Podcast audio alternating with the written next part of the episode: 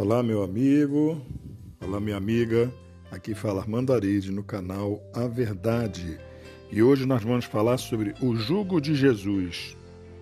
Em Mateus, capítulo onze, versículo vinte e cinco, diz assim: Por esse tempo disse Jesus, graças te dou, ó Pai, Senhor do céu e da terra, que escondeste estas coisas aos sábios e entendidos, e as revelastes aos pequeninos.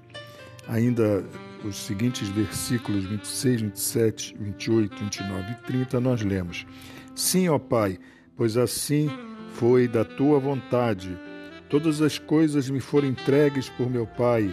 Ninguém conhece o Filho senão o Pai, e ninguém conhece o Pai senão o Filho, e aquele a quem o Filho o quiser revelar. Vinde a mim todos os que estáis cansados e sobrecarregados, e eu vos aliviarei. Tomai sobre vós o meu jugo, e aprendei de mim, porque sou manso e humilde de coração. Encontrareis descanso para as vossas almas, pois o meu jugo é suave e meu fardo é leve. Essas palavras escritas há mais de dois mil anos nos dizem precisamente que Jesus está conosco. Jesus continua revelando sua vontade aos pequeninos, e as coisas que foram entregues a Jesus estão sendo entregues para nós também. Ninguém conhece o Filho senão o Pai.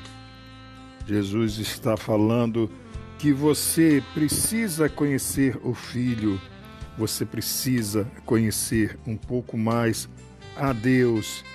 Você precisa entregar seu caminho a Ele, entregando os seus caminhos para aquele que sabe tudo, o Deus Todo-Poderoso. Você que está cansado, sobrecarregado, vá agora a Jesus para que Ele vos alivie.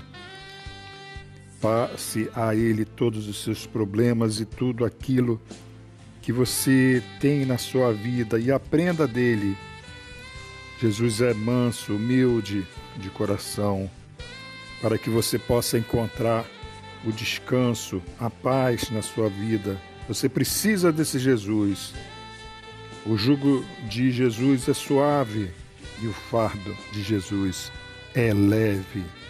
Jesus Cristo está agora batendo a porta do seu coração.